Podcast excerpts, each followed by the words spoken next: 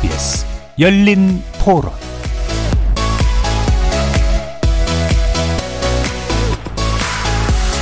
안녕하십니까. KBS 열린 토론 정준희입니다. 하반기에 중국 경제가 우리나라 포함해서 세계 경제에 좀 걸림돌을 작용하지 않을까. 금리나 여러 가지 이제 실물 경제에 영향을 미치기 때문에 그 부분이 저희한테는 크게 다가올 수도 있거든요. 다른 나라랑 되게 많이 맞물려 있는 그런 느낌은 아닌 것 같아서 그 내부에서만 일어나는 문제라면은 저희까지는 영향이 없지 않을까? 안 좋다고 하는데 이게 우리나라에도 어떻게 영향을 미칠지 뭐 체감적으로 아직 모르겠으니까 뉴스에만 많이 나오고 그래서 아직 뭐 느껴지는 건 잘 모르겠어요. 미국에서 있었던 그런 거 정도까지는 아니지 않을까. 중국 쪽으로 수입이나 수출 품목이 많은데 우리나라도 영향을 바로 끼칠 것 같고 중국 쪽이 아무래도 물류 쪽이나 그런 것도 많이 좀 의지하고 있으니까 전반적으로 영향을 미칠 것 같은데 대체할 방법이라든지 그걸 찾아야 되지 않을까. 제2의 리만 브러더스 사태다라는 식으로 이제 계속 언론에 나오다 보니 아 이게 심각하구나라는 거는 느낄 수 있죠 피부로. 근데 이미 예측된 상황이었다라고 많이 듣고 있어서 크게 영향이 있지 않을 것 같다라는 생각 개인적으로는 합니다. 거리에서 만나본 시민들의 목소리 어떻게 들으셨습니까?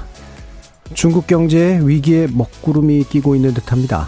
부동산 거품이 꺼지면서 규모 1위 기업마저 부도 위기에 직면했다는 소식도 전해졌는데요.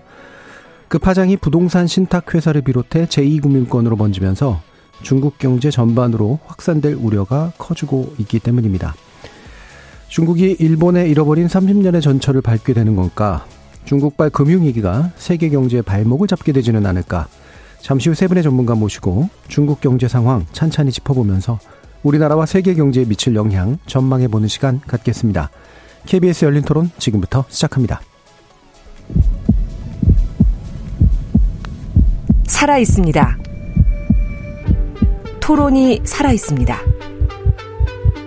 살아있는 토론, KBS 열린 토론. 토론은 라디오가 진짜입니다. 진짜 토론. KBS 열린 토론.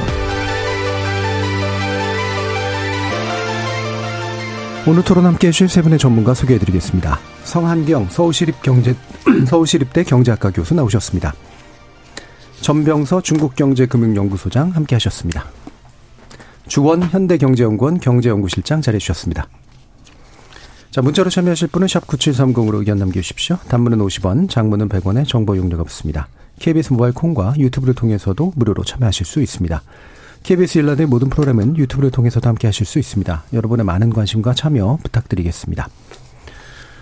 지금 서울, 인천, 경기에 많은 비가 예보되어 있습니다. 물가에 접근하지 마시고 축대, 옹벽 붕괴가 우려되니 급경사지 등 위험 지역을 피하시기 바랍니다. 이상 행정안전부에서 알려드렸습니다. 자, 오늘 중국 경제에 관련된 이야기 어, 나눠보려고 세 분 모셨는데요. 원래는 이제 올해 초까지만 해도 이른바 reopening, 그러니까 중국의 경제가 새로 어, 좀 도약을 하게 되면서 세계 경제에 좀 긍정적인 영향을 미칠 거다라는 그런 기대감이 있었는데 8월말 현재까지로는 그 기대에 못 미치고 있고요. 중국 경제가 회복세를 여간해서 잘 못 보여주고 있는 거 아니냐라는 그런 지적을 하고 있는데 이 부분에 대해서 성한경 교수님 좀 말씀 주시죠. 네, 올해 초에 중국이 제로 코로나 정책에서 벗어나면서 경제가 빠르게 바운스할 바운스업 할 것으로 예상을 했는데요. 실적이 별로 좋지는 못합니다. 어, 1분기에는 작년 동기 대비 4.5% 성장을 해서 뭐 그리 나쁘지 않은 편이었는데 2분기에는 6.3%에 그치고 말았습니다. 사실 2010년 전까지만 해도 중국이 늘 두 자리 두 자리수 성, 두 자리수 성장하는 것을 당연하게 생각했었는데요. 이 제로 코로나 정책이 시행되던 시기에 거의 두 배 정도밖에 안 되는 정도로 성장률이 낮아졌으니까 어 정말 코로나를 벗어난 효과가 별로 작, 크지 않다라고 생각하고 또 전문가 예상치로는 7.1%는 2, 4분기에 하지 않을까 생각을 예. 했었는데 거기도 못 미치고 있습니다. 음. 특히 작년 2분기 성장률이 0.4%였기 때문에 이제 소위 기저 효과라 그래서 굉장히 낮 았으니까 2분기 이번에는 굉장히 많이 할 것이야 생각을 했었는데 그렇게 못한 부분은 좀 아쉽고요. 그리고 상반기 전체로 봤을 때도 중국이 5.5% 성장을 했거든요. 음. 사실 중국이 5%대 성장을 한다는 것은 정말 과거 같으면 상상을 못할 정도의 예. 저성장 상태라고 볼 수 있습니다. 음. 뭐 실적을 조금 구체적으로 살펴보, 살펴보게 되면은 산업 생산은 전반적으로 늘어나긴 했었는데요. 좀 중국이 관심을 가져야 될 부분이 뭐냐면 하이테크 제조업 생산 증가는 평균을 밑돌고 있습니다. 사실 네. 그 부분에서 그- 그다지 잘 못했다고 볼 수 있고요. 투자 같은 경우에서는 사, 1, 4분기는 괜찮았었는데 2, 4분기에 굉장히 빠르게 둔화되기 시작했고 다음에 특히 오늘 많이 얘기할 부동산 투자에서 마이너스 7.9% 예. 부진을 보였습니다. 소비 같은 경우에서도 외식 소비가 21.4% 증가하는 등 회복세를 이끌긴 했습니다만은 이제 사실 산업 생산에서 중요한 견인차가 될 수 있는 것이 이런 소비보다는 내구재 소비인데 내구재 소비는 굉장히 부진했었습니다. 그래서 그런 문제가 있었고 좀 더 심각한 문제는 어디서 나오냐면 수출 부진에 있습니다. 음. 그래도 5월, 6월 수출이 계속 마이너스를 기록했고요. 이게 미국, EU 모두 뿐만 아니라 아세안까지 수출도 안 좋았습니다. 심지어 미국 같은 경우에서는 상반기에 17.9%나 전년에 비해서 예. 수출이 감소했고요. 그러니까 정리해서 보면은 소비 회복세도 좀 부진하고 외수부가 부진하니까 수출도 수출도 둔화되고 음. 다음에 민간 기업의 경기 체감도 악화되고 있고 그리고 오늘 많이 다룰 부동산 경기도 지속적으로 침체되고 있기 때문에 여러 가지 악재들이 겹친 상황이 아닌가 생각하고 예. 있습니다. 그래서 기대만큼 성장률이 높지 못하고 이게 이제 평 일반적으로 보여주던 중국 경제 성장률은 굉장히 낮은 저성장 수준이다라고 또 정리를 해주셨는데 아 이게 이제 내적으로 뭔가 이유가 있는 거냐 외적으로 이유가 있는 거냐 겹친 거냐 뭐 다양한 이제 진단들을 할 수 있겠습니다만은 전병수 소장님 말씀 부탁드릴게요. 어, 중국의 적은요, 그 14억의 인민입니다. 예. 그래서 지금 이제 예측을 누가 했냐, 기대보다 못하다는 건데, 지금 6.3% 성장이면요, 그 인도보다 높은 성장이에요. 예. 그래서 그것을 이제 위기라고 보는 건 조금 이상한 표현이고, 음. 느린 회복이다, 이렇게 보는 게 맞는 예. 것 같아요. 근데 이제 왜 그러냐 하는 것은 중국의 경제 구조를 보면 지금 제조도 아니고 수출도 아닙니다. 그 GDP의 소비 기여도가 77%예요. 음. 근데 중국이 코로나 끝나고 나서 밥만 먹고 쇼핑을 안 하는 겁니다. 예. 그래서 그게 핵심이고요. 그래서 지금 뭐 중국이 어떤 문제냐 하는 것은 14억의 인민들이 이게 물건 안 사는 것 이걸 어떻게 푸냐는 것이고 거기에 이제 뭐 양념으로 미중의 갈등이라든지 음. 뭐 첨단 기술의 제재 뭐 이런 것이 있기는 한데 첨단 기술의 제재를 했을 때 중국의 통신회사, 반도체 회사들의 매출액이 줄거나 회사가 망하는 회사가 있어야 되는데 그런 회사가 음. 없어요. 예. 음. 그래서 이제 지금 말씀 주신 거 보면 저성장은 맞으나 평소보다는 느린 회복 정도라고 보는 게 맞을 것 같고 일반적으로 이제 소비 둔화 측면이 이제 가장 큰 문제다. 핵심입니다. 예. 자, 주원 실장님. 네. 어, 어, 성장이라고 하면 내수하고 수출 양쪽에서 우리가 이제 성장 동력을 찾아야 되는데 예. 수출은 이제 중국이 뭐 어떻게 잘못한 게 아니고 어, 이제 미국 경제는 좋지만 사실 나머지 전반 세계 경제 상황이 그렇게 좋은 편은 아니거든요. 예. 중국 수출 증가율이 지금 5월 이후 한 7월까지 3개월 연속 마이너스가 나온 것도 이제 그러한 원인이고 그러면 내수 쪽에서 성장 동력을 찾아야 되는데 아, 지금 이제 그 중국의 재고 상황을 보면 건설업 빼고요. 건설업은 뭐 안 팔린 그 집이 뭐 1억 채가 넘었다고 하는 그 부분 빼고 그냥 광공업 쪽에서 공업 쪽에서만 보면 어 올해 봄 기준으로 한 16조 위안 정도의 재고 평가액이 있다고 합니다. 예. 이게 어느 정도 규모만 규모- 규모냐 하면 중국 GDP가 한 120조 위안 정도 되거든요. 10%가 훨씬 넘어버려요. 음. 그러니까 중국이 코로나 터지기 전에 보통 한 7에서 8% 많아야. 그러니까 이 재고가 쌓여 있다는 거는 무슨 이유인지 모르겠지만 어 소비 시장에서 뭔가 수요가 없다는 거고. 예. 근데 소비 쪽 수요 없는 거는 이제 두 분께서 말씀하셨는데 이게 또 하나의 문제가 기업 쪽에서도 문제가 있다는 거죠. 음. 그러니까 어 코로나 위기를 겹치면서 사실 선진국들은 알, 알게 모르게 기업 그 자기네들 나라의 생산 능력을 줄였어요. 예. 세계 시장 수요가 워낙 적으니까. 근데 어 중국은 그러지 않았어요. 음. 그러지 않다가 이제 최근에 터진 게 이제 뭐 전기차 회사를 네. 날라가고 반도체 회사를 날라가 그러니까 생산량이 너무 많다 보니까 공급 과잉인 거예요. 예. 그러니까 시장 수요가 받쳐줘야 되는데 그러지 못하니까 이제 공급 과잉 쪽에서 문제가 터지는 거고 이제 그런 게 결국은 시장의 수급의 불일치 미스매칭으로 중국 경제의 음. 성장을 떨어뜨리는 아, 한 가지 원인이 되지 않을까 음, 싶습니다. 그러니까 생산 능력을 떨어뜨리지 않은 상태이다 보니 예, 공급 과잉 현상이 일어났고 수요는 받침만 해주지 못하고 있는 측면을 강조해 주셨네요. 그럼 아까 그 소비 둔화의 이유는 정확히 이제 뭔지 모르겠지만 아는 실장님 표현 주셨는데 전병 소장님도 비슷한 문제를 지적해 주셨는데 이게 소비 둔화는 어디서 오는 걸까? 어떤 생각을 하시나요? 그 소비는요. 이제 뭐 우리로 봐도 그렇지만 제일 큰 품목이 자동차 가전이에요. 예. 근데 우리가 코로나 끝났다고 그래가지고 바로 차 사고 가전제품 사고 가구 음. 사는 건 아니죠. 그 시차가 있는 건데 그 시차를 이제 못 기다리는 거죠. 예. 그래서 제가 볼 때는 뭐 우리도 마찬가지고 중국도 코로나 끝난 그 어떤 특수는 먹고 마시고 여행 가는 특수지 예. 외부 소비 사는 건 아니에요. 그래서 그게 이제 말씀하신 이제 재고가 높은 가장 큰 음. 이유고 중국이 재고가 높은 이유는 코로나 3년 중에서 중국이 가장 먼저 코로나 안정화시켰고 음. 전 세계가 중국의 수출 때문에 이제 생필품을 조달했죠. 예. 그래서 코로나 기간 중에 중국이 두 자릿수 수출 증가율을 보여요. 음. 그래서 이거는 뭐 정말 아이러니한 상황이고 그래서 중국이 캐파를 뭐 줄인다기보다가는 첫 번째는 이게 코로나 특수가 사라진 것. 그래서 중국의 수출 비중 중에서 많게 갔을 때는 15%가 의료 방역 제품이었어요. 예. 그게 2023년에 빵이 되다 보니까 그 이펙트가 하나 있고 그리고 이제 뭐 보시면 유럽, 미국 할 거 없이 PMI가 다 밑으로 먹어요. 음. 그래서 선진국의 수요 감소가 중국, 중국의 수출 감소를 당연히 가져오는 건데 그게 이제 큰 이펙트를 못 미치는 것이 중국의 지금 GDP 교도에서 순수질이 차지하는 비중이 10%가 안 됩니다. 예. 그래서 그 이슈는 그렇게 크지가 않고 그래서 내구 소비재의 이 소비를 낳는 것 그게 핵심이라고 보여집니다. 예, 알겠습니다. 자, 뒷부분에서 좀 더 그런 분- 분들 좀 더 다뤄보도록 하고요. 일단은 부동산 문제를 좀 짚어보도록 하죠. 아, 부동산 시장이 위기다라고 하는 얘기도 나오는데 그게 일단 표면적으로 드러나는 건 비구이 위안 같은 어, 그런 어, 매출기 수준이 굉장히 높은 그런 개발 업체가 이른바 채무불이행 상태에 빠질 것이다라는 가능성까지 나오고 있는 상태고요. 또 국유 부동산 기업인 위안양 그룹의 거래가 중단됐다라는 건데요. 이 부분은 어떤 왜 어떤 이런 상황에 빠지게 된 어떤 이유 때문인지 조원 실장님 먼저 좀 말씀 주실까요?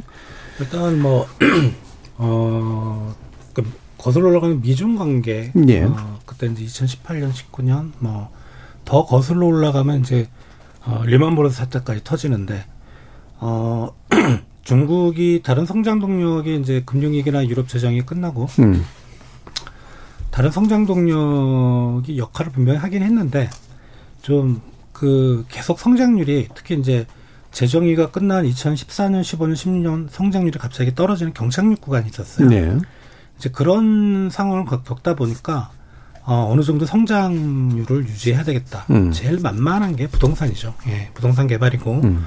그리고 이제 중국 정부의 뭐 의도가 깔렸는지 모르겠지만 뭐 그렇게 해서 어 국민들도 사실 어 자기 자산을 불릴 만한 음. 예 그런 수단이 없고 뭐그 여러 가지 이해관계가 맞아 떨어지면서 어떻게 보면 어 코로나19를 거치면서 부동산 시장에 아, 많은 관심이 쏠렸고 그걸로 먹고 살았던 거죠. 예. 지방 정부도 그렇고 기업들도 그렇고 근데 그러다 보니까 결국은 뭐 모든 나라에서 똑같은 경험을 하는데 어 시장이라는 건 한도 끝도 없이 올라갈 수 없는 거죠. 음. 예. 어떤 순간에는 그 정점 찍고 내려오게 되는데 그게 이제 지금 타이밍이고 이제 그러다 보니까 어 돈이 부동산 시장에 많이 몰렸고 예. 그러고 그러다 보니까 실제로 어 잘 사는 사람들은 물론 이제 중국 인구가 한 15억 되나요? 12억 되나요? 예. 14억 정도라고 예, 아까 15억이라고 말씀드렸- 치면 예.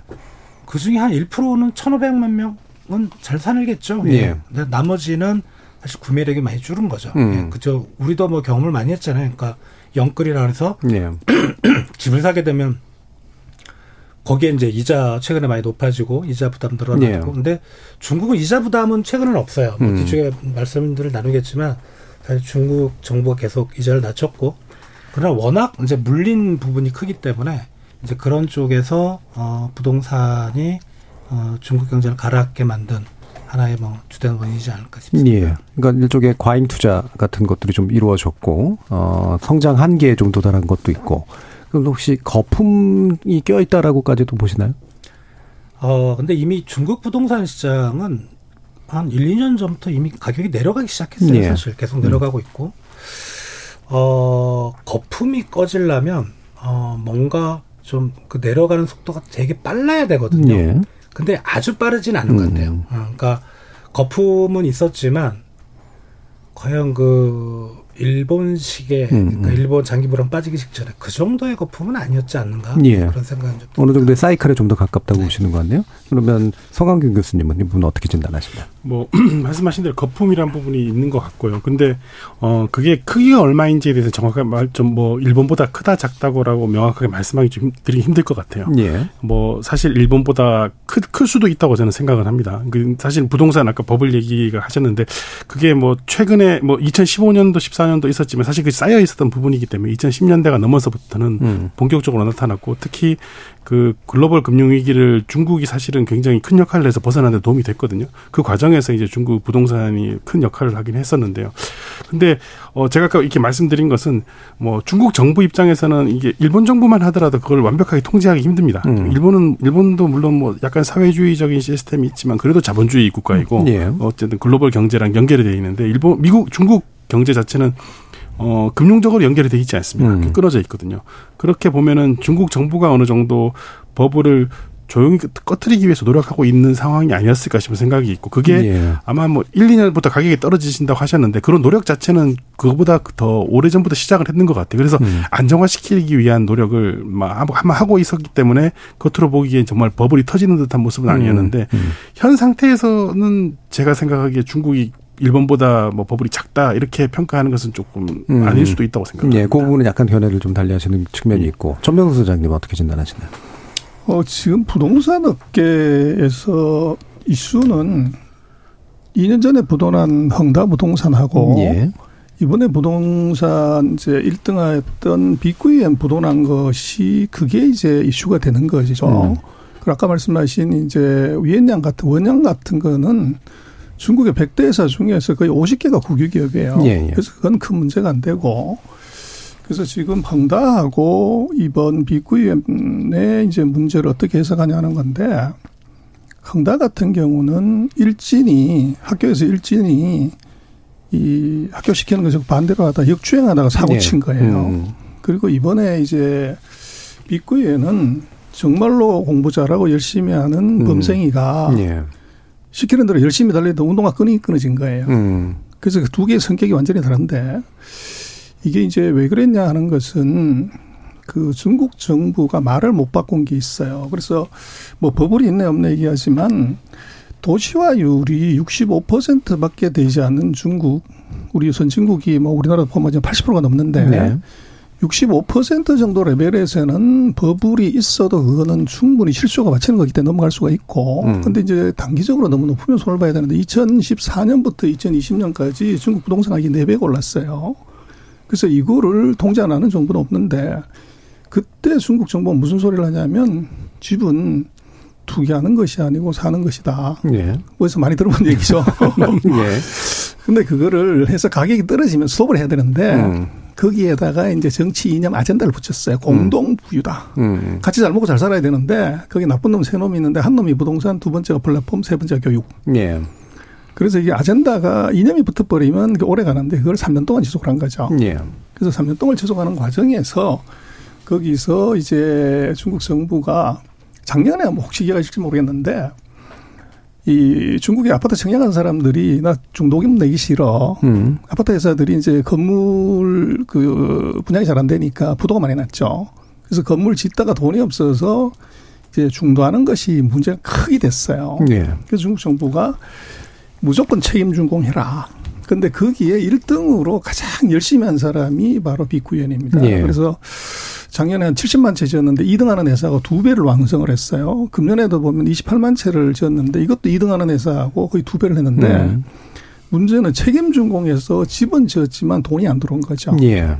거기에서 이제 캐시가 이 몰린 건데 그래서 재미난 것은 10억 불 짜리 이거 외채에 4.2% 4.8%짜리 이자를 묻어낸 거예요. 음. 원금 상환을 묻어낸 게 아니고 그리고 그거는 지금 비구엔 같은 경우도 전체로 보면은 국내 부채가 73%고 해외가 이제 27%인데 상식선에서 부도는 국내 게 먼저 나야 맞죠. 음. 근데 이번에 해외 거를 먼저 부도를 냈어요. 음. 이 얘기는 뭐냐 그러면 정부하고 협상을 하려고 하는 거죠. 음. 그래서 뭐 우리도 그렇습니다만은 특히 중국 같은 경우는 뭐 민간 기업이 뭐라고 해야 중앙정부가 뭐 눈도 깜짝 안 하는데 해외에서 문제가 되면 이거 손을 보게 되죠. 예. 거기에 이것이 이제 국제 문제 되고 가면서 결국은 이게 이자 안 낸 것은 그거 중국의 은행들이 대출을 해줘서 그 갚아버리면 끝나는 거죠. 음. 그래서 지금 이제 비구행 같은 경우는 그 시장 전체의 의미도 있지만 이건 좀 특이한 케이스고 그리고 이제 중국이 그 사이에 그세 개의 레드라인이라고 부동산 이제 규제를 하면서 세 개 중에 금 하나를 밟으면 세 개를 다 밟으면 대출빵 예. 한 개 밟으면 예를 들면 15%, 음. 뭐10% 이런 제한을 했는데 그걸 올려달라는 거죠. 예, 제안을. 그렇죠. 그래서 지금 중국의 이제 부동산 문제 특히 최근에 1위 회사의 부도는 그 회사의 좀 독특한 부분이 음. 이제 있고 그 부분을 해결하는 방법은 그 사이에 3년 동안 대출을 0으로 하거나 5%만 해주던 것을 그 한도를 예를 들어 30%나 40% 올려줘 버리면 예, 예. 이걸 상대적으로 쉽게 해결할 수 있어요. 예. 그러니까 지금 어느 정도 이제 조정이 필요해서 정부가 개입한 건 맞고 그런데 그 과정에서 그게 좀 길었고 이념적인 어떤 이유나 이런 걸로 길거나 좀 셌고 거죠. 예. 그리고 미국 위안 같은 경우는 좀 특수한 측면이 있어서 정부가 하라는 대로 열심히 했는데 이게 이제 안 팔리는 어떤 것들이 생겨나면 생긴 약간의 그 금융적 위험을 정부와 딜을 해가지고 뭔가 좀 해결하려고 한다. 그렇죠. 예. 저 그러면 이게 이제 그 부동산의 어떤 이런 금융 측면에서의 위기가 기타의 이제 금융 위기로 이제 전이 되느냐 안 되느냐가 되게 중요한 전망이 될 텐데 이 부분에서는 주원 실장님 어떤 예상을 하시나요? 어, 일단 중국 내에서는 아무래도 영향을 미치겠죠. 부동산 시장이 침체가 돼 있으니까 어, 구매력에 문제가 생기고 이게 또 건설업도 우리나라도 그렇지만 건설업이 이게 파급 효과가 상당히 큰 산업입니다. 예. 이게 뭐 후방 연관 산업들 보면 뭐 석유화학, 철강 뭐 안, 기계 안 걸리는 데가 예. 없잖아요. 그래서 어, 부동산 시장이 침체하는 분명히 이제 중국 내에는 그런 영향은 있을 거다. 음. 그리고 실제로 지금 중국의 경제 지표가 그 영향을 받고 있고, 예, 그건 분명한데 이제 일각에서 얘기하는 이게 어, 2008년에 어, 리먼 브라더 예, 예. 사태 음. 바깥으로 나갈 건가? 음. 이거에 대해서는 대부분의 전문가들은 물론 이제 뭐 찬반이 있긴 한데 대부분은 아닐 거다. 음. 이유는 아이러니하게도 금융시장 개방도가 상당히 낮아요. 예. 어, 예. 그러면 예. 이제 나가지 못하는 거죠. 예. 주로 이제 중국 안에서 노는 거고. 그럼에도 음. 불구하고 뭐 일부 미국의 아, IB들이 좀 중국 부동산 시장에 묶여 있다 그러고 음. 우리나라도 어, 기재부에서 얘기를 했던 거 한 4천억인가 6천억 정도 뭐 묶여 있다 그러고 그런 이제 조금 조그마한 것들은 있겠지만 음. 그게 우리 2008년 9년에 그런 사태까지는 아닐 거다 예, 음. 그런 생각을 예. 기본적으로 이제 중국 내 영향은 당연히 있을 수밖에 없으나, 예, 왜그 글로벌 시장하고 연동된 상태는 아니기 때문에 2008년 같은 그런 어, 글로벌 위기로까지 전이될 가능성은 낮게 평가하셨고요. 전병서 소장님 어떤 전망하시나요? 뭐, 제 우리가 뻑하면 리만 브라더스, 뭐 서브 프라임 예. 이렇게 해결하는데 그건 좀 엉터리고요. 예. 아마 3년, 2년 전에 헝다 터졌을 때 우리나라 모든 언론 또 서방 언론에 똑같은 얘기를 네, 했어요. 근데 지금 이제 비구이위안 같은 경우는 헝다하고 비교하면 부채 규모도 작고 음. 차입금도 작고 뭐 현금 흐름도 상대적으로 좋아요.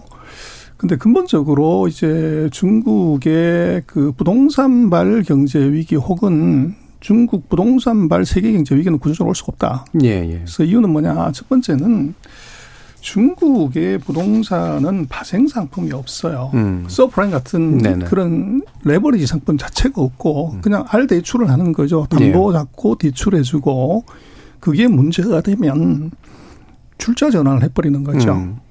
그래서 출자 전환은 우리 뭐 대우조선하고 똑같은 현상이 네. 나타나게 되는 것이고 만약에 그게 안 된다고 하면 어떻게 하냐? 은행이 그 손실을 안아야 되는데 음. 지금 중국의 은행은요. 전부 국유은행입니다. 예. 우리 같으면 산업은행 같은 거죠. 그래서 우리 산업은행이 뭐 한국의 부실한 회사는 다 안고 있는데 그 문제가 되면 어떻게 하냐. 한국은행이 뭐 돈 줘서 해결하는 거죠. 예. 근데 우리도 그렇게 해결하는, 해결하는데 중국은 그건 해결 못 한다. 음. 그게 이제 서방이 보는 상업은행, 서방의 상업은행 관점에서 보는 것인데 음. 중국의 메이저 은행은 전부 재무부가 소유하고 있는 국가은행이에요. 음. 그래서 그렇게 놓고 보면 아까 주원 실장님 얘기하셨지만 이거 중국은 외환시장, 금융시장이 자본시장이 개방돼 있잖아요. 예.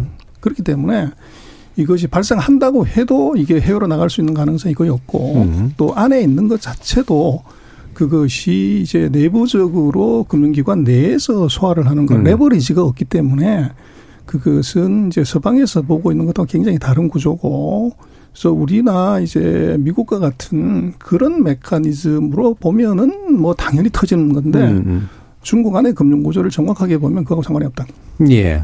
그 결국에는 파생 상품 같은 것들 이렇게 서양에서 하는 흔- 흔히 글로벌 경제에서 하는 것들이 아니기 때문에 내부 안에서 이제 충분히 충격을 흡수하면서 이제 해결이 가능한 그런 형태다. 자, 어, 성한경 교수님은 어떻게 보시나요, 이 부분? 음, 예, 뭐 말씀하신 것들에 대부분 저 공감을 하고요. 예. 그 리만 사태를 한번 살짝 좀 고민을 해보면 우리가 음. 리만 사태와 subprime을 좀 연결이 되어 있지만 분리해서 볼 필요가 있습니다. 예. 그 리만 사태 전에 subprime mortgage 사태는 2006년도 정도 있었는데 제가 그 사실 그 당시에 미국에서 유학을 하고 있었거든요. 근데 음. 이제 저는 two bed 아파트룸에 이제 가족들하고 살고 있었는데 예. 이게 rent가 별로 안 오르더라고요. 예. 그래가지고 렌트가 왜 안 오르지? 그러니까 주변에 물어보니까 그 당시에 하는 얘기가 요즘은 집 사는 것이 유행이야 이런 아, 얘기를 같이 예, 들었어요. 예. 그래 그게 이제 서브프라임 모기지 그때 이게. 한창 생기고 네. 있는 상황이었던 것 같아요. 그래서 그때 이제 주택 뭐 신용도 높지 않은 사람들 했었는데 이제 부실화되죠. 부실화되는데 말씀하신 것처럼 부실화되는 규모 자체는 미국 그 모기지 회사들 이런 것들이 잘 알고 있었어요. 네. 그래서 제가 듣기로도 이게 한 2017년쯤 되면 어느 정도 이제 다 거의 정리가 될 것이다라는 얘기 있었는데 정말 문제는 아까 말씀하신 것처럼 모기지가 파생 상품으로 수만 가지로 팔려 나갔거든요. 그것들이 막 터지기 시작한 걸 미국 정부는 감당을 못한 겁니다. 음. 그래서 이제 정말로 그 리만 그 리만 사태가 터진 거거든요. 예. 근데 중국은 이제 말씀 그냥 대출이기 때문에 음. 그런 파생 상품이 없으니까 리만처럼 불- 번져갈 이유도 없고요. 또 해외랑 단절이 돼 있기 때문에 해외 금융에 영향을 줄 가능성도 별로 없고요. 하지만은 그렇다고 뭐 영향이 없느냐라고 저는 생각하지는 않습니다. 일단은 예. 그런 금융적인 영향은 별로 없겠지만은 중국 경제 자체가 힘들어지게 된다 그러면은 아마 이것 자체로 이제 경성장률이 낮아지고 생산이 적어지면서 또 중국이 세계의 공장과 같은 역할을 하게 되는데 예. 또는 소비 시장 역할을 하지만은 그런 역, 역, 역할이 적어지면서 이제 시차를 두고 이제 간접적으로 영향을 주는 부분은 분명히 음. 있을 것이고요. 이게 어 중국 경제가 그 중간 어떤 생산 기지로서의 역할이 굉장히 크거든요. 그러니까 공급망 차원에서 봤을 때도 뭐 분명히 악영향은 어 작지는 않을 것인데 예. 다만 그게 위기처럼 금융 위기처럼 순식간에 번지는 일은 발생하지 않을 것 같다고 예. 생각합니다. 그 2008년에 이제 글로벌 경제 위기 상황 가는 식의 어떤 파, 그 루트는 밟지 않을 것이고 다만 아마 장기적으로 이게 이제 경제 내에서 계속 영향을 미치면서 좀 더큰 어, 것으로 번질 수도 있는 가능성은 배제할 수 없다. 자, 그러면 이제 어, 이 부분은 그냥 가보죠. 청년 실업률 문제인데요. 어, 중국의 청년 실업률이 지난 4월부터 석 달 연속 20%를 웃돌고 있다. 역대 최고치를 거듭 경신한다. 그러는데 이건 어느 정도의 문제로 파악해야 되는지 주원 실장 좀 말씀 주실까요? 어, 그, 유럽이나 미국의 청년 실업률이 이보다 훨씬 높거든요. 예. 예. 근데 이제, 아, 고도 성장을 하는 국가들 음. 같은 경우는 이제 청년 실업률이 이 정도 나오면 좀 안 되는 거고. 음. 근데 이거는 정부에서 발표하는 공식적인 실업률이잖아요. 다섯 명 중에 예. 한 명이 실업자다, 청년층이. 근데 이제, 아, 저희 연구원에 이제 그, 이제 중국에서 오신 분이 있는데, 음. 실제로 알아보니까 이거보다 훨씬 높다 그래요. 네. 자기들 체감하는 거는. 음. 한 절반 가까이는 아마 이제 치중을 못 한다고 하는 건데 이거는 그 고용 시장에서 이제 그 우리가 공급하는 거는 이제 청년 그 근로자고 수요하는 게 기업들인데 기업들이 실적이 악화되고 이게 아까 말씀드렸던 공급 능력 그런 게 조정이 되는 과정이다 보니까 예. 새로운 인력을 어, 뽑을 지금 상황은 아닌 거예요. 예, 아닌 거고. 어, 그리고 특히 이제 우리도 외환위기 때 경험을 했지만 외환위기 전이야 뭐 거의 완전 실업률이었거든요. 뭐 음흠. 대학 졸업하면 바로 뭐, 뭐 가위바위보에서 뭐 직장 선택하고 이런 대학도 있었고. 예.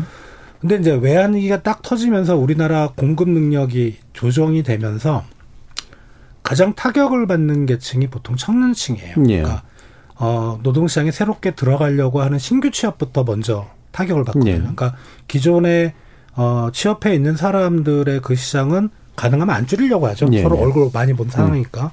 그래서 중국도 지금 그런 상황이라고 생각이 되고 음. 이제 그런 구조조정의 과정 어떻게 보면 그런 것들이 과연 얼마나 중국이 지속될 수 있을 지속될는지는 저도 아직 좀 예측을 하긴 좀 어려워요. 그러니까 예.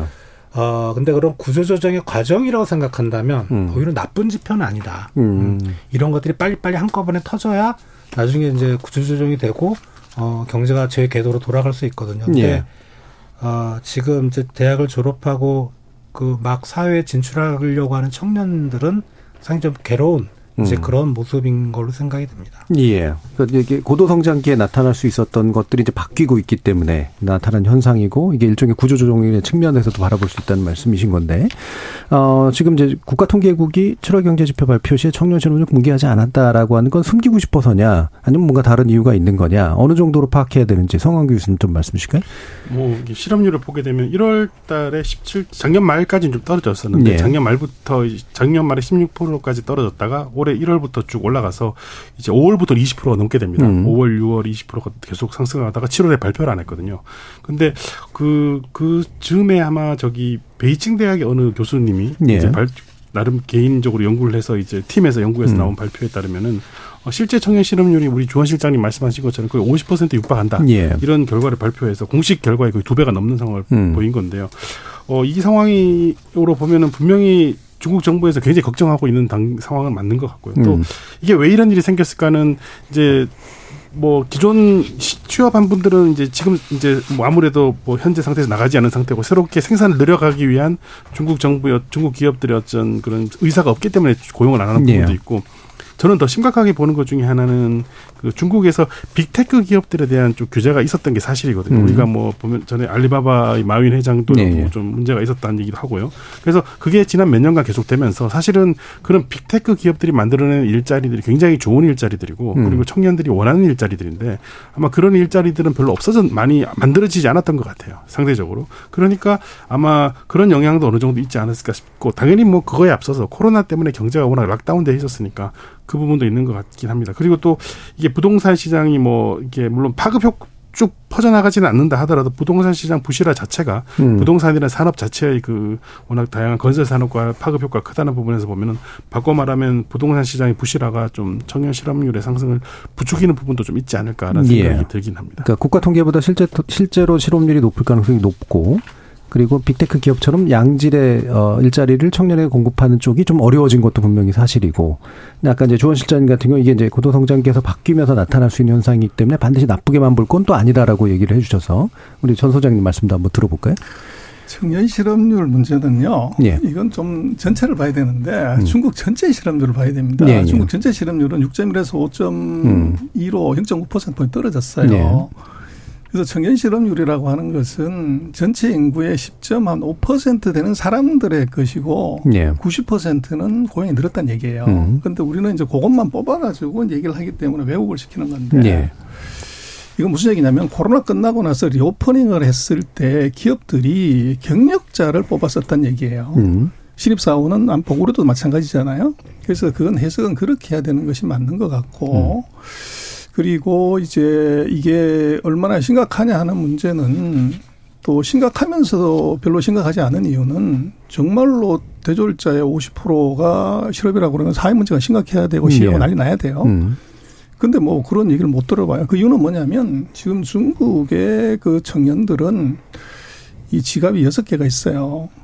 40년 동안 아기를 한 명밖에 안 낳기 때문에 음. 할아버지 할머니 외할아버지 할머니 엄마 아빠 여섯 명의 예. 지갑이 예. 취업을 안 하더라도 얘들이 생활하고 쓰는데 별 지장이 없다는 거죠. 예. 이제 그 이유가 있고 일종의 캥거루족이 되는 거고. 그렇죠. 예. 그리고 이제 그 좋은 일자리라고 하기보다는 MZ 세대들이 좋아하는 일자리가 예, 고수익에 이제 9 to 5 하고 좀 이제 에어컨 빵빵 나오는 데서 일하는데 그게 음. 이제 그 부동산 중개업 그다음에 플랫폼 기업 예. 그리고 교육업이에요. 음. 엄청난 고수익 사업인데 이걸 이제 3년 동안 죽여놨기 때문에 예. 적으로 만들었던. 음. 취업하고 싶은 직업이 없어졌기 때문에 비자발적 실업이 높은 아, 거고.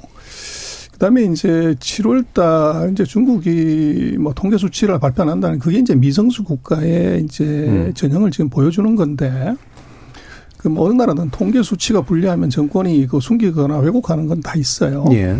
있는데 중국도 이거 왜 발표했냐? 옛날부터 발표한 건 아니에요. 최근에 음. 발표를 했는데 전 중국 따라 했던 거죠. 예. 했는데 지금 이게 문제가 되니까 그런데 그렇지만 중국은 7월 달이 이제 대학교 졸업하는 이제 9월 학기이기 때문에 시즌이고 그래서 사실은 5월 달, 6월 달 수치들은 이거는 이제 대학생, 재학생인지 실업자인지 사실 구분이 잘 안 돼요. 음. 그래서 이제 중국이 그 문제가 사회적으로 되다 보니까 심리 안정 차원에서 아마 이제 발표를 안 하는 것 같고 음. 그런 것은 이제 중국의 사회 발전의 정도를 우리가 추론하는 정도로 음. 봐야 되는데 뭐 제가 볼 때는 중국의 청년 실업률만 가지고서 심각한 사회 문제가 됐고 이것이 경제에 굉장한 위협으로는 징후다 이렇게 보는 것은 예, 예. 맞지 않다. 알겠습니다. 자, 그러면 지금 이제 중국 정부가 내놓고 있는 이제 대책들 가운데 보면 이제 금리 인하가 있습니다. 어, 뭐 우리처럼 이제 물론 이제 그 중앙은행이 기준금리를 발표하고 이런 형식은 아니지만 기준금리에 준하는 음, 대출 우대금이라고 부르는 LPR이 이제 두 달 만에 일부 인한 정도이긴 한데요. 부동산 쪽은 좀 묶은 것 같고요. 자, 이게 이제 나름대로 이유가 있어서 나온 정책일 텐데 주원 실장님, 뭐 어떻게 어느 정도 이게 효과가 있을 거라고 보십니까? 어, 이제 코로나 터지면서 중국을 포함해서 이제 모든 국가들이 금리를 막 낮췄죠. 예. 자기네들이 낮출 수 있는 하한까지 낮췄는데, 어, 이제 낮추다 보니까 인플레이션 뭐 발생했고, 음. 그러다 보니까 작년 봄부터 해서 이제 모든 나라들이 미국 연준 따라서 금리 예. 쭉 올리는데, 중국은 그때도 금리를 계속 음. 내렸습니다.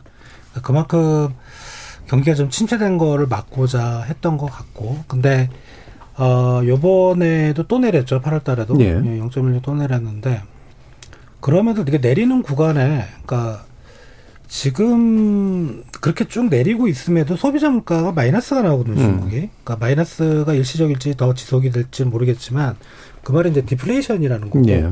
금리를 내림에도 불구하고 물가가 떨어지고 소비하고 투자라든가 이런 것들이 살아날 기미를 안 보인다. 예. 이거는 이제 유동성 함정일 가능성이 있어요. 음. 쉽게 말씀드리면 어, 어떤 이유에서 돈을 아무리 풀어도 민간 경제 주체인 기업가 가계가 반응을 안 하는 거죠. 음. 어, 오히려 그걸 소비를 안 하고 뭐 일부 통계에 따르면 중국의 예금이 늘고 있다 그래요. 어, 예. 금리가 떨어짐에도 음. 불구하고 이제 그런 것들은 여러 가지 이유가 있는데 대 그 중에 하나가 대표적인 게 이제 precautionary saving이라 그래서 음. 미래를 네. 잘 알 수가 없으면 아무리 지금 뭐 소비의 구매력이 있어도 그걸 좀 아껴 놓는다는 거죠. 예. 미래를 대비해서 이제 그럴 가능성이 좀 있다고 생각이 되고요. 그리고 또 하나는 어 극단적인 경우도 중국 정부가 생각을 하고 있지 않을까. 음. 그 말은 뭐냐면 지금 막 금리를 낮춰놓고 이제 자기들이 낮출 수 있는 최하한까지 갔는데 그래도 경제에 무슨 문제가 있다면 그땐 통화 정책을 사용 못하는 거죠. 예. 하한까지 갔기 때문에 어느 정도 이제 중앙은행들이 사실 이제 그런 생각들을 많이 해요. 그 정도의 좀 여유는 좀 남겨두자는 생각일 어, 그럴 가능성도 있겠다. 이거는 뭐 제가 중국 중앙은행 인민은행에 물어본 건 아니니까 예, 제 생각을 한번 말씀드려 봅니다. 예. 전병호 소장님. 어, 이거 LPR은요. 예. 그 1년짜리하고 5년짜리 두 개가 네. 있는데 1년짜리는 낮추고 5년짜리를 안 낮췄어요. 그렇죠. 그대로 뒀어요. 네. 음. 그래서 이제 주가가 폭락하고 이제 난리가 난 건데 음. 그래서 이제 부동산 장기 대출이 결국은 부동산 대출인데 이걸 안 낮춰준다는 것은 중국이 부동산을 부양할 수 있는 의지를 안 보여준 거다. 음. 시장이 이렇게 해석을 한 거예요. 근데 이제 이걸 중국 안의 사정으로 보면 그게 아닙니다. 예. 그래서 중국은 그 금년도에 보면 은행 그 심사평가 기준에서 뭐를 했냐면 NIM 그 순이자 마진을 1.8%는 유지를 해야 된다고 못을 박았어요. 근데 지금 중국의 그 사이 금리를 계속 낮췄기 때문에 전체 은행의 순이자 마진이 뭐 3.5에서 지금 1.72까지 내려왔어요. 그 얘기는 중국은 뭐 은행업의 전체 수익의 80% 90%가 예대이기 때문에 음.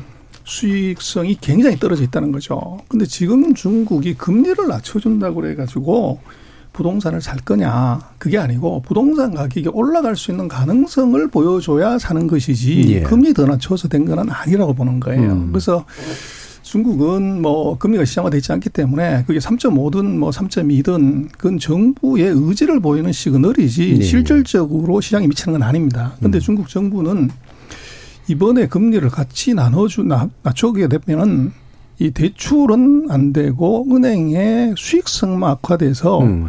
수익에 어떻게 보면 부실을 처리하는 담보력의 약화를 우려해서 5년짜리는 안 한 겁니다. 예. 근데 제가 볼 때는 이게 아까 뭐 주시장님 그런 얘기를 하셨지만 뭐 미국은 금리 제로까지 끌고 가는데 음. 이거를 뭐 3.5에서 그걸 안 낮춘다. 그건 아닐 것 같고 아마도 중국의 정책 당국자들이 시장과의 공감 능력이 굉장히 떨어져 있다. 어. 예. 그래서 아마 다음번에는 장기 금리도 당연히 이제 뒷북 치면서 낮춰가지고 우리가 음. 부동산을 부양할 의지가 있다. 그렇게 이제 시그널을 보여줄 것 같아요. 예. 그래서 시그널을 보여주는 게 좀 지금은 이제 좀 약한 상태이고. 안 보여줬다고 예. 시장이 해석한 게된 거죠. 음. 예. 성한근 교수님. 1년짜리는 낮추고 5년짜리 낮추지 않은 것을 음. 조금 해석을 한번 해보려고 노력을 해보면은 1년짜리는 이제 아무래도 단기 대출이니까 소비로 연결될 가능성이 크거든요. 예. 중국 정부는 아까 말씀드린 것처럼 소비가 늘어나길 정말 바라고 있는 거예요. 음. 근데 부동산은 이게 그래도 버블을 꺼트리기 위한 노력을 나름 하고 있는 상황인 것 같은데 근데 다시 법을 만들고 싶은 생각은 별로 없을 것 같습니다. 예. 왜냐하면은 부동산이 경제에서 차지하는 비중이 25에서 30%라 그러면은 사실은 이게 부동산이라는 게 이게 굉장히 투기적인 요소가 굉장히 강하기 때문에 그렇게 건전하다고 많은 볼 수 없거든요. 음. 그래서 이거 부분을 좀 낮추기 위한 노력이 있으니까 약간 그런 부분이 반영돼서 부동산은 좀 부양시키지 않고 음. 소비를 부양시키기 위한 시그널을 좀 주기 위한 노력도 있지 않았을까 싶기도 하고요. 또 다른 부분은 어 제가 아까 말씀드린 것처럼 중국 정부 중국의 이 대출 같은 건 어느 정도 정부가 다 통제를 하고 있을 겁니다. 예. 통제한다는 게 알고 있다는 거죠. 뭐 본인들이 직접 조정을 못 하더라도 그렇게 생각해 본다 그러면은 굳이 뭐 지금 이 정도 하더라도 어느 정도 할 수 있고 어느 정도의 규모를 본인들이 나름 계획 하에서 움직일 수 있다는 생각을 가지고 있는 부분도 있기 때문에 음. 지금 당장 너무 급하게 움직일 필요 없다. 예를 들어 시장이 막 난리친다고 우리가 따라가가지고 마치 우리가 거기에 진짜 위기가 있는 것 같은 모습을 보여주기 예, 싫다라는 어떤 모습도 분명히 있을 것 같고요. 음. 또 우리 전 소장님 말씀하신 것처럼 현실적인 시장과의 교감에서 좀 떨어지는 부분도 없지 않아 있을 것 같기도 합니다. 알겠습니다. 자, 일부 논의를 통해서 지금 이제 부동산 문제, 중국 안에서의 문제와 함께 소비 둔화 등 다양하게 나타나고 있는 이제 경제적 이제 세태 중 그리고 어 금리 인하 등의 어떤 나름의 대책 같은 것들을 몇 가지 좀 짚어왔고 어, 지금 청취자들 여러분들이 보내주신 문자 또 일단 들어보겠습니다. 정의지 문자 캐스터. 네, 지금까지 여러분이 보내주신 문자들 소개합니다. 유튜브에서 김나무님. 아까 주진우 라이브에 출연했던 경제학 박사님은 중국을 걱정하지 말고 미국을 걱정하라고 하던데요. 유튜브에서 정혜원님. 우리나라 8, 90년대 대기업과 부동산 기업들이 재편되는 과정을 지금 중국이 겪고 있는 건 아닐까요? 유튜브에서 런던님. 중국의 부동산 문제는 10년 전부터 위험하다고 하지 않았나요? 3864님. 일당 독재 국가인 중국의 경제 위기론 너무 심각하게 우려할 문제는 아닌 듯합니다. 외환 보유고도 충분한 상황에서 정상적인 구조 조정 중이라 보면 될 듯합니다 해주셨고요. 4116님. 한미일 공조가 강해지면 중국 경제가 한국에 미치는 영향은 더욱 줄어들 것 같습니다. 9803님. 중국 부동산 위기가 생각보다 심각하지 않다고 해도 소비 심리가 살아나지 않고 있으니 대중 무역 의존도가 높은 우리로서는 뭔가 대책이 필요하지 않을까요? 4719님. 중국의 금융 구조 특성상 외부 파장은 없다고 하지만 이렇게 안심만 해도 좋을지 나비 효과는 없을지 불안합니다라고 보내주셨네요. 네, KBS 열린 토론. 이 시간은 영상으로도 생중계하고 있습니다. 유튜브에 들어가셔서 KBS 일라디오 또는 KBS 열린 토론을 검색하시면 지금 바로 토론하는 모습 보실 수 있습니다. 방송을 듣고 계신 여러분이 시민 노객입니다. 계속해서 청취자 여러분들의 날카로운 시선과 의견 보내주세요. 지금까지 문자캐스터 정의진이었습니다. 토론은 치열해도 판단은 냉정하게 복잡한 세상을 바꾸는 첫 걸음은 의외로 단순할지도 모릅니다. 평일 저녁 7시 20분 당신을 바꾸는 질문 KBS 열린 토론 정준희입니다. KBS 열린 토론 전병서 중국경제금융연구소장, 주원 현대경제연구원 경제연구실장, 그리고 성한경 서울시립대 경제학과 교수 이렇게 세 분과 함께 중국 경제에 관련된 이야기 나눌 텐데요. 어, 이건 일부에서 원래 얘기하려고 했던 건데 짧게만 전병서 소장님께 여쭤보면 경기부양책을 대대적으로 좀 중국 정부가 내놓을 것인가에 대한 예상을 해주신다면 어떻습니까? 어, 그럴 가능성 없고요. 예. 2008년에 이제 4조 위안 GDP 한 15%를 풀었는데 그때하고 지금하고 다른 점은 지금 중국은 제조업, 공업이 뭐 GDP에서 차지하는 비중이 3분의 1, 33%밖에 안 돼요. 예. 그리고 이제 무역 같은 경우도 그60% 넘어가던 것이 지금 뭐 한 35%밖에 되지 않고 그리고 이제 서비스업이 뭐 GDP 기여도가 53%가 넘어요. 음. 근데 2008년 같은 경우는 이제 제조업 그리고 공업 이게 이제 워낙 컸기 때문에 거기다가 이제 SOC를 갖다가 부으면 바로 효과를 받지만 예, 예. 지금 SOC가 갖춰진 상황이기 때문에 그것은 음. 헛돈 붙는 거다. 그리고 중국은 지금 돈이 없어서가 아니라 안 돌아서 문제인데 네. 동아량의 M2가 GDP 200%가 넘어요. 음. 그리고 아까 우리 말씀하셨지만 지금 최근 1년간 은행의 예금 순중이 30조가 늘었습니다. 그래서 30조는 GDP 120, 30, 25%가 은행에 들어가서 안 네, 나오는 네. 거죠. 그래서 중국 정부가 지금 보고 있는 것은 이 GDP의 두 배 은행에 GDP 25%가 들어있는 돈을 이 돈을 어떻게 밖으로 끌어내냐가. 관심이지 추가적으로 돈을 더 푼다고 해서 이게 돈이 돌아다니는 건 아니다. 예. 그래서 아마 추가 부양책이라고 하는 것보다는 이 자산 가격 또는 소득 효과나 이제 웰스 이펙트를 끌어내려고 노력을 할 것 같아요. 음. 그래서 그렇게 되면은 아마도 제가 볼 때는 부동산 가격의 상승과 주식 시장의 상승이 이루어지면 그 돈은 바로 쫓아 나오는 건데 예. 아마 앞으로 중국 정부 정책의 포커스는 부동산 가격의 상승, 주식 시장의 상승 여기에 맞춰질 가능성이 높아요. 음. 그래서 지금 부동산도 뭐 큰일 났다 이러지만 7월 이후에 중국이 부동산에 관한 규제를 거의 다 풀었고 딱 한 가지 남겨놨습니다. 예. 이거 풀면은 중국이 바로 부동산 회복이 되는데 그게 뭐냐면 중국이 이제 우리하고 좀 다른 점은 집을 살 때 그 쇼프라고 했는데 첫 번째 지불하는 초기 계약금을 30% 내고 예. 이걸 이제 나머지 70%는 30일 모기지로 내는 거죠. 음, 그래서 이거를 과거에 이제 10%, 20%, 30%, 40%까지 올려놨는데 음. 이걸 만약에 20% 낮추거나 10% 낮춰버리면 예. 실제적으로 지금 문제는 부동산에 수요가 없어서 문제인데 수요를 진작시키는 방법은 이 초기 계약금의 비율을 절반으로 낮추거나 음. 3분의 1로 낮추면 바로 구매력이 두 배, 세 배가 늘어나게 돼요. 예, 예. 그래서 아마 2선 도시, 3선 도시, 4선 도시는 이걸 풀 가능성이 있는데 1선 도시는 뭐 가면 내버려도 워낙 사니까. 음.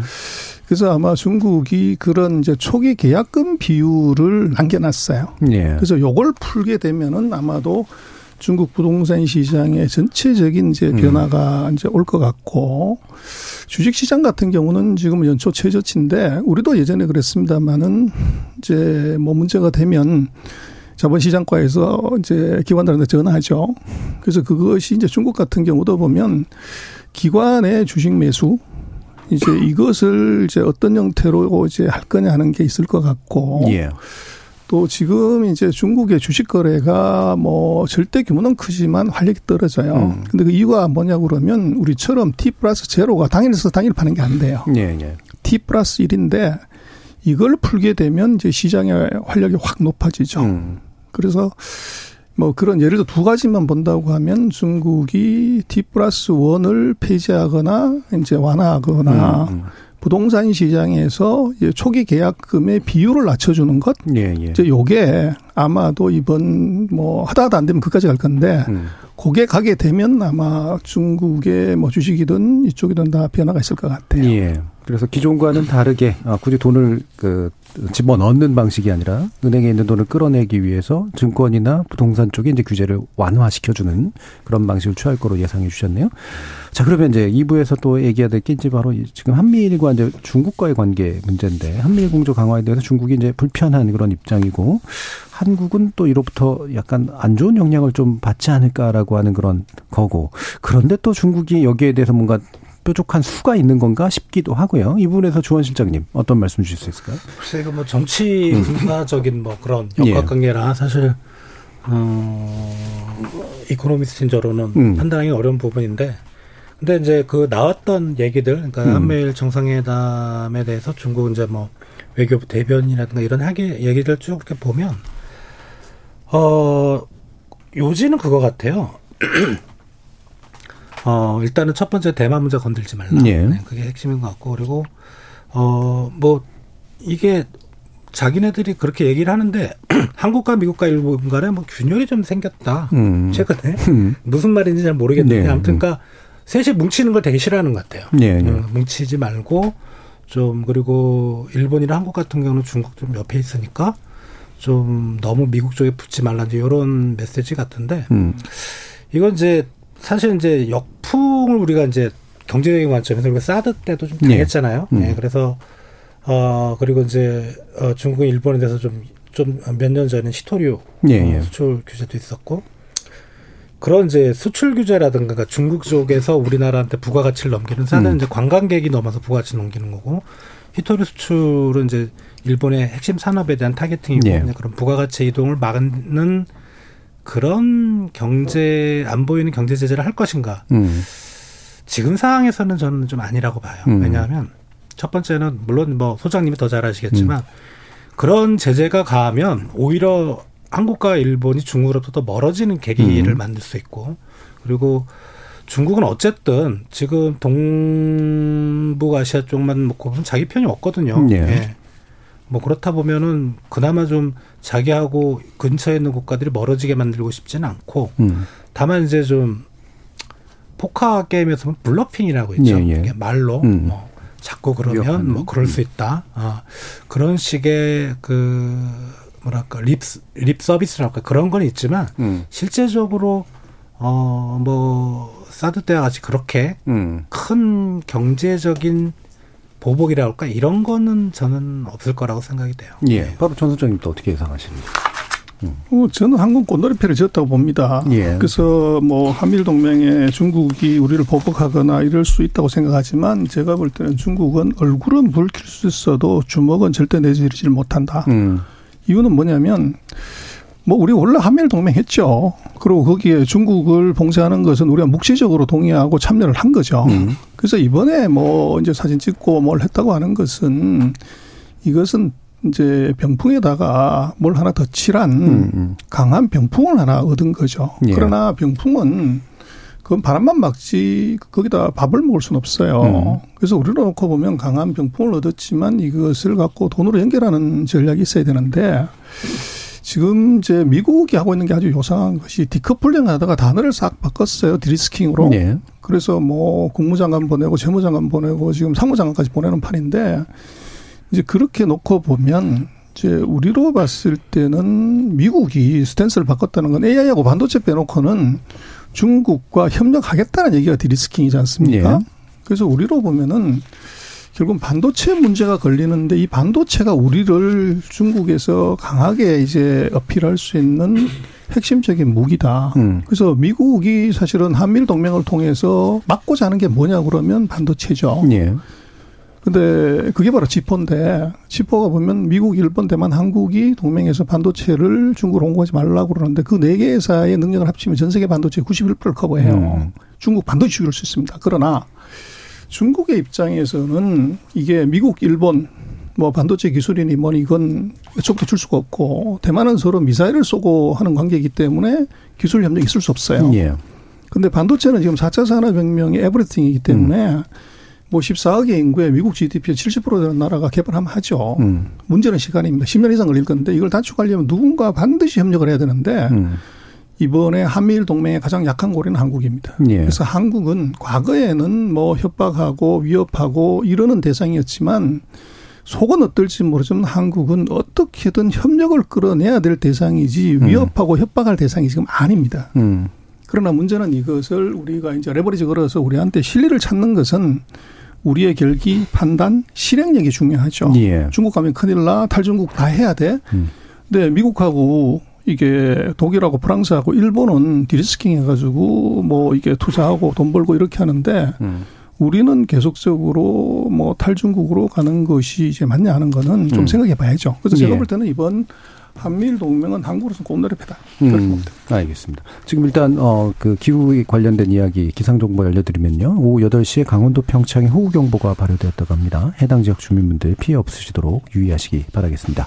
자, 성한경 교수님은 이런 한미일과 중국과의 관계 어떻게 보시나요? 음, 예, 뭐 뉴스에서 나오는 거 보면 중국이 보복하지 않을까라고 예. 우려를 하는 경우도 있고 뭐 그런 가능성을 중국이 찾으려고 하겠지만 저는 뭐 말씀하신 것처럼 사실 음. 그게 불가능하다고 생각을 합니다. 기본적으로 SK하고 삼성의 그 공장이 중국에 있기는 해요. 근데 만일에 SK와 삼성에 있는 바- 삼성의 반도체 공장을 중국이 규제를 한다 그러면은 사실 그 반도체 수요자들도 대부분 중국 예. 기업들도 있고 음. 다음에 또 반도체를 공급 받는 곳이 또 뭐 미국과 일본 기업이기도 하거든요. 그래서 그런 행위를 하는 게 중국 입장에서 거의 자해행위에 가깝, 음. 가까울 겁니다. 그리고 이게 지금 잘 보게 되면은 반도체에서 정말 큰 부분이 시스템 반도체인데 시스템 반도체의 절 절대적인 강자는 대만입니다. 예. 우리가 아무리 뭐 하더라도 대만이 있기 때문에 지금 중국이 그거를 단시간에 따라잡을 수 있을까요? 사실 불가능합니다. 음. 왜냐하면은 그 대만이 시스템 반도체를 먼저 뭐 우리가 그거를 뭐 팹이라 그러죠. 이렇게 만드는 음. 그런 걸 하긴 합니다만은 그, 뿐- 그 장비를 공급, 그 필요한 핵심 장비를 공급하는 것은 미국 기업이나 유럽 기업들이 많습니다. 거의 음. 그것도 독과점 기업들이거든요. 그래서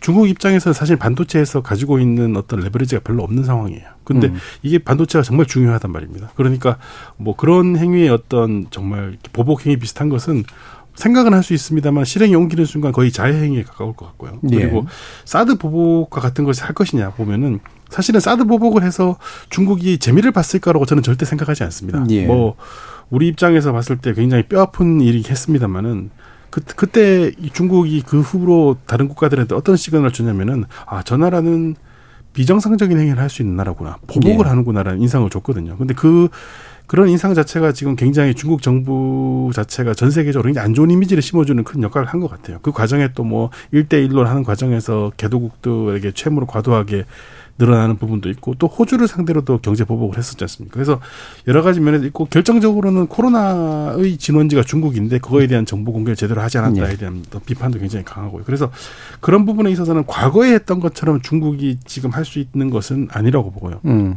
그래서 뭐 그래서 중국은 저는 보복이란 것은 생각도 해서는 안 되고 생각할 수도 없는 상황이라고 보고 오히려 중국에 있는 SK나 삼성 공장을 그 제어하려는 것은 중국이 아니라 미국입니다. 어떻게 예. 어떻게 보면 그래서 그 음. 안에서 어떤 기술력 있는 장비가 만들어지지 않도록 하는 것을 원하기 때문에 중국은 그냥 제발 제발 잘 반도체를 만들었으면 좋겠다는 식으로 해서 정말 모든 배려를 오히려 아끼지 음. 않을까 싶은 생각이 들고 또 정말 또 갑자기 생각이 바뀌어서 보복을 예. 하겠다 그러면은 음. 아마 이게 지금 시점에서는 다른 나라들이 중국을 타겟으로 하기 주- 좋은 어떤 어떤 먹잇감을 제공하는 그런 행위도 될 수 있다고 저는 판단을 예, 하고 역공을 있습니다. 받을 수 있는. 예. 자, 그러면은 아까 이제 그전 선장님 같은 경우에는 이제 미, 미국 미중이 특정한 분야를 제외하고는 사실은 이제 약, 그 기존의 대립 구도는 좀 이제 서서히 사라지게 될 것이다라고 예상을 해주셨는데 주원 실장님은 어떤 시각이신가요? 어, 특정한 분야라는 거는 이제 뭐 경제적인 측면을 딱 놓고 보면 이제 예. 신기술 신산업 쪽에 중국이 못 들어오려고 예. 하는 미국의 의도는 이제 눈에 보이는 거고요. 그렇죠. 그런 쪽에서는 어 이제 중국이 아무래도 좀 어려움을 겪으니까 음. 근데 중국도 이제 그런 쪽에서는 반대로 또 공격할 여지가 있죠. 왜냐하면 그런 산업들이 보면 사실 시소 광물 예, 많이 예. 들어가요. 예, 그렇죠. 그런 쪽에서 최근에 음. 많이 이슈가 됐던 그런 것들 음. 그런 것들로 이제 수출 규제를 나설 거냐. 뭐 최근에 갈림 계리면용 예.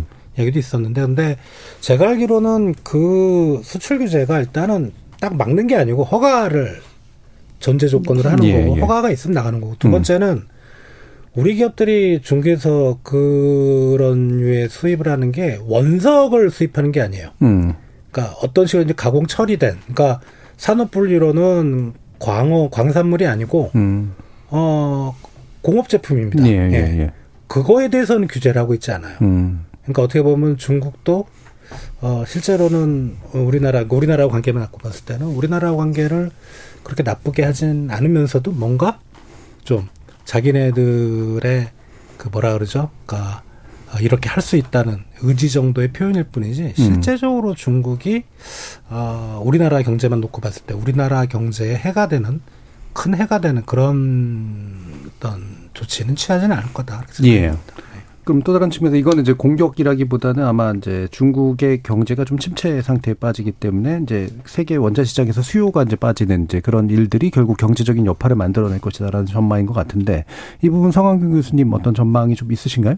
그 원자 이게 중국이 이제 아무래도 뭐 경제 위기가 생길 경우에 음. 원자재 시장에서 위협이 되라는 얘기가 이제 나오긴 했었는데요. 저는 뭐 원자재 시장만 문제되지는 않을 것 같습니다. 여러 음. 가지 면에서 중국 기업 활동이 정체되면 원자재 수요가 감소하는 부분이 있는데 오히려 그 부분은 저는 작다고 생각을 해요. 예. 왜냐하면은 뭐 원자재 수입, 수입을 원자재를 중, 중국 기업들이 적게 쓰기 시작할 거면 뭐 아마 다른 나라들이 쓸 것이고요. 또 솔직히 우리나라 같은 나라 입장에서 원자재 가격이 떨어지는 건 좋은 일이거든요. 음. 그래서 사실 뭐 나- 그리 나쁜 일도 아니고 그 세계적으로도 다른 기업들이 들어가면 되는 건데 이제 자원 부국들은 굉장히 뼈아픈 일이죠. 음. 근데 저는 원자재보다 더 심각한 문제가 될 수 있는 것은 중국이 중간 단계 즉 생산을 하는 그 공급망으로서의 확실한 위치를 가지고 있거든요. 예. 세계에서 세계의 공장이라고 딱 알려져 있으니까. 근데 거기서 중국이 굉장히 생산이 줄어든다. 그거는 그거는 원자재에서 그냥 가격이 떨어지고 이런 정도가 아니고 공급망 자체의 어느 정도 단절을 단기적으로는 가져올 수 있을 것 같습니다. 예. 그래서 그리고 그런데 뭐 물론 이제 전 세계적으로 과거 코로나를 겪으면서 공급망 단절에 대한 경험도 있고 이를 대처하는 능력도 늘어나긴 해서 어느 정도 뭐 비용을 감수하기 본다 봅니다만은 그래도 저는 저는 원자재보다는 오히려 음. 제 생산에서의 그 중국의 어떤 그뭐 뭐랄까요 이렇게 중국이 부진해짐으로써 우리한테 미치는 악영향이 더 크지 않을까 예. 이렇게 생각을 하고 있습니다. 그럼 이제 아까 말씀 나왔던 이제 금융 부분, 그러니까 부동산의 문제가 이제 금융으로 퍼져서 그게 글로벌리 퍼지는 거는 큰 가능성 없고, 어, 한국에 대해서 이렇게 쉽- 함부로 이렇게 막 보복을 한다거나 이러지는 또 이렇게 못할 것이고, 어, 대신 글로벌 경제에 미칠 영향이 있는 것 중에 원자 시장에서 수요가 일부 감소하는 영향, 게다가 이제 공급망에서 약간 브레이크가 생겨버리는 이런 측면들을 좀 오히려 더 주목하시는데, 전 소장님은 이 부분 어떻게 판단하시나요? 어, 코로나 이후에 미중이 기술 전쟁하면서 바뀐 패러다임이 있어요. 예. 뭐 글로벌화 했을 때 누가 갑이냐 그러면 기술이 갑이었습니다. 음. 앱솔루트한 갑이었는데 이게 새로 진행되면서 기술이 갑이 아니라 공장이 갑입니다. 음. 아니 미국이 뭐가 답답해 갖고 한국하고 대만에 보조금 525억 불을 줘가면서 공장을 유치합니까? 음. 그래서 기술이 갑이 아니고 공장이 갑인데 공장이 갑이 아니라 거기에 슈퍼갑이 있어요. ASML이라고 리소 장비를 하는 핵심 음. 장비를 만드는 놈이 슈퍼갑인데 그 슈퍼갑 위에 있는 진짜 갑이 등장한 게 그게 바로 자원입니다. 예. 그래서 뭐 트리알이 죽어버리면 뭐 장비가 있던 공장이 있던 꽝이고 제가 볼 때는 지금 우리가 중국과의 관계에서 제일 조심해야 되는 것이 자동차, 전기차일 것 같아요. 음. 그래서 지금 전 세계 전기차에 들어가는 뭐 4대 이제 소재 거의 뭐 80% 100%를 중국이 지금 쥐고 있기 때문에 음. 우리가 대미 흑자 났다고 좋아하지만 그게 이제 전기차 배터리에서 왕창 나서 그렇단 말이에요. 음. 근데 한국하고 기분이 나쁠 때 반도체 절대 제재 못 합니다. 음. 그래서 자기네가 갖고 있지 않는 걸 제재하면 자기가 다치는데 예. 아까 중국이 미국하고 전쟁한다고 어떻게 하려고 그럴 때 뭐 애플 공장 세워버리면 되는 거죠. 음. 애플 공장 세우는 순간에 나스닥이 박살이 날 판인데 음. 그래서 중국이 뭐 한국의 공장을 건드린다 이건 이제 있을 수 없는 얘기고 근데 반대로 이게 한국에 치명적인 타격을 줄 수 있는 것은 반도체는 가만 내버려두고 배터리 들어간 소재를 음. 요소수 사태처럼 우리 리튬 같은 경우 80% 거기서 쓰는데 우리 국내 소비가 많아가지고 수출을 좀 자제하거나 중단해야 되겠다 하는 순간에 우리가 이제 악소리가 나는 거죠. 예. 그래서 지금은 기술이 갑이 아니라 자원이 갑인 시대이기 때문에 이거를 이제 확보하냐 못하냐 하는 문제고 또 예를 들어서 정말 중국이 뭐 경기가 나빠져 가지고 세계 원자재 시장이 가격이 떨어진다고 하면 뭐 광산 이런 것들이 이제 힘들어서 나온다 그러면 우리 무조건 빚을 내서라도 그걸 사야 되는 거죠. 음. 근데 지금 우리로서는 최고로 이제 외교 정책에서 경제 정책에 힘써야 되는 것은 자원 외교, 자원 확보에다가 올인하지 않으면 음. 이게 우리 공장 갖고 있는 게 꽝이 될 수가 있다. 음.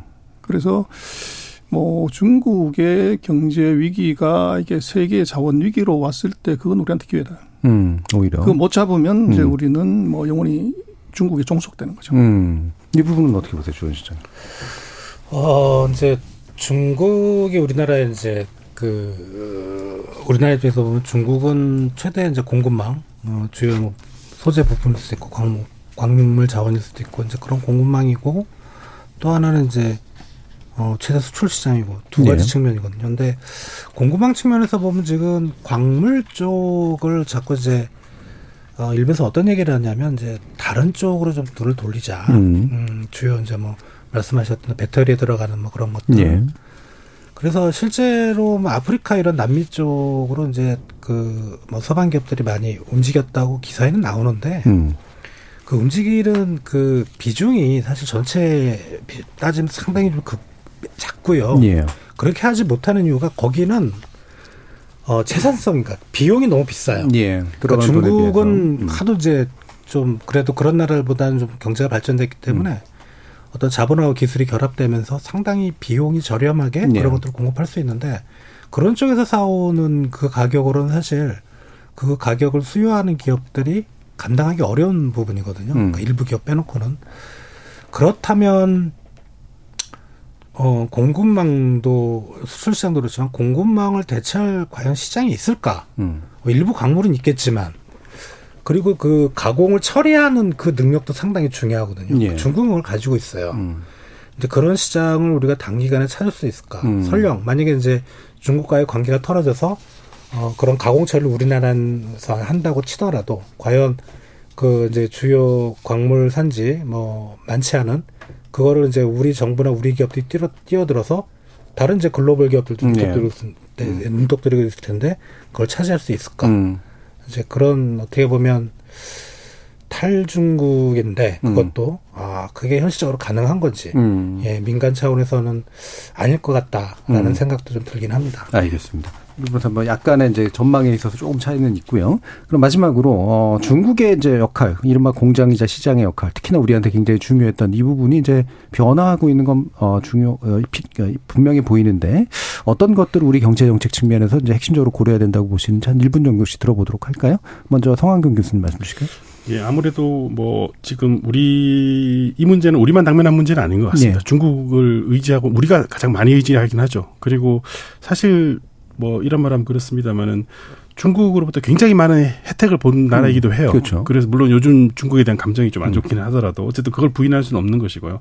근데 우리가 자- 과연 이 상태에서 어떻게 이거를 상태를 잘 관리할 수 있을까 보면은 결과적으로 지금 우리가 반도체에서나 어느 정도 위치를 가지고 있거든요. 예. 뭐 동맹 안에 들어갈 수 있잖아요. 그 이유는 우리가 우수한 기술력과 경쟁력을 가지고 음. 있기 때문입니다. 만일에 그게 없으면은 다른 나라들이 우리 우리나라를 그 안에 끼워줄 이유가 전혀 없습니다. 왜 대만을 그렇게 예. 미국이 관심을 가질까요? 왜냐하면은 독보적인 그 반도체 생산 능력이 있기 때문에 그렇거든요. 그래서 제가 생각하기에는 우리 지금 시점에서 정말 중요한 거 다시 한번 깨달아야 되는 것은 우리 우수한 기술력 그리고 예. 경쟁력을 계속 유지하는 겁니다. 그러니까 음. 말씀하신 것처럼 아까 자원을 확보하는 부분 당연히 중요하고 중요하고요. 그리고 뭐 그런 부분은 당연히 해야 되는 부분이긴 하지만 그거 못지않게 저는 정말 R 정 민간에서나 예. 정부에서 R&D 지원을 늘려서 좀 해야 되는데 이거를 그냥 일부 첨단 산업이라고 딱 타겟팅해서 해서는 저는 안 될것 음. 같아요. 그렇게 해버리면은 이제 우리나라의 수준이 집중과 선택이라는 그 마 용어가 적절한 나라는 아니거든요. 예. 그러니까 특히 기초과학이나 공학 이런 부분을 기반을 탄탄하게 해서 기술 경쟁력을 계속 유지하는 것이야말로 우리가 공급망 내에서 절대적으로 살아남을 수 있는 그 예. 유일한 방법이 아닐까 생각을 하고 있습니다. 예, 전 소장님께도 짧게 한번 들어보겠습니다. 어, 저는 뭐 기술은 시장을 못 이긴다 이걸로 정의할 음. 수 있는데요. 중국은 뭐 공장이 아니고 이미 시장이고 자원 공급국이에요. 음. 거기서 우리가 어떤 전략을 가야 되는데 제가 첫 번째는 중국하고 자원 나눠 먹기를 어떻게 하냐. 음. 여기에 우리가 전략 짜야 된다. 음. 그다음에 지금 뭐 여러 가지 얘기를 할 수 있지만 그 전기차, 자동차, 핸드폰 이게 앞으로 세상을 끌고 갈 큰 그림인데 중국에 다시 들어가야 된다. 우리가 예. 탈중국을 계속 얘기했지만 진중을 해야 되는 이유는 이거 세계 최대 시장을 버리고서 이게 작은 시장에 가가지고 아무리 노력해봤자 세계를 제패 못한다.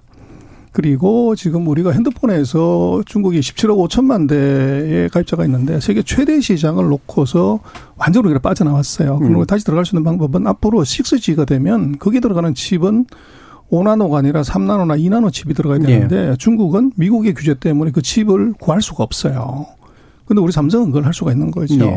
그래서 결국은 중국에서 앞으로 이제 브랜드를 우리가 다시 살려야 되는데 그 브랜드는 조그만 중소기업이 할 수 있는 것이 아니라 삼성 같은 브랜드가 들어가야 코리아 브랜드가 음, 살죠. 알겠습니다. 예, 성, 어, 조원 실장 30분만 듣겠습니다. 네. 음. 어, 글로벌 기업들이 중국에서 공장을 뺐다는 얘기는 들어본 적이 없죠. 음. 예. 근데 우리 현대기아차는 공장을 빼고 있습니다. 음. 왜냐하면 경쟁력이 떨어졌기 때문에. 음. 말 똑같은 얘기인데 그럼에도 SK 삼성전자 중국 시장에서 70에서 80% 점유율을 계속 유지하고 있거든요. 그러니까 중국 시장은 여전히 우리 최대의 수출 시장이고 저는 앞으로 당분간도 음. 그럴 것이다 이렇게 생각이 됩니다. 알겠습니다. 자, 오늘 KBS 열린 토론은 이제 중국 경제를 놓고 이야기 나눠봤는데 오늘 토론 함께 해주신 세 분, 주원 현대경제연구원 경제연구실장, 성한경 서울시립대 경제학과 교수, 그리고 전병서 중국경제금융연구소장 세 분 모두 수고하셨습니다. 감사합니다.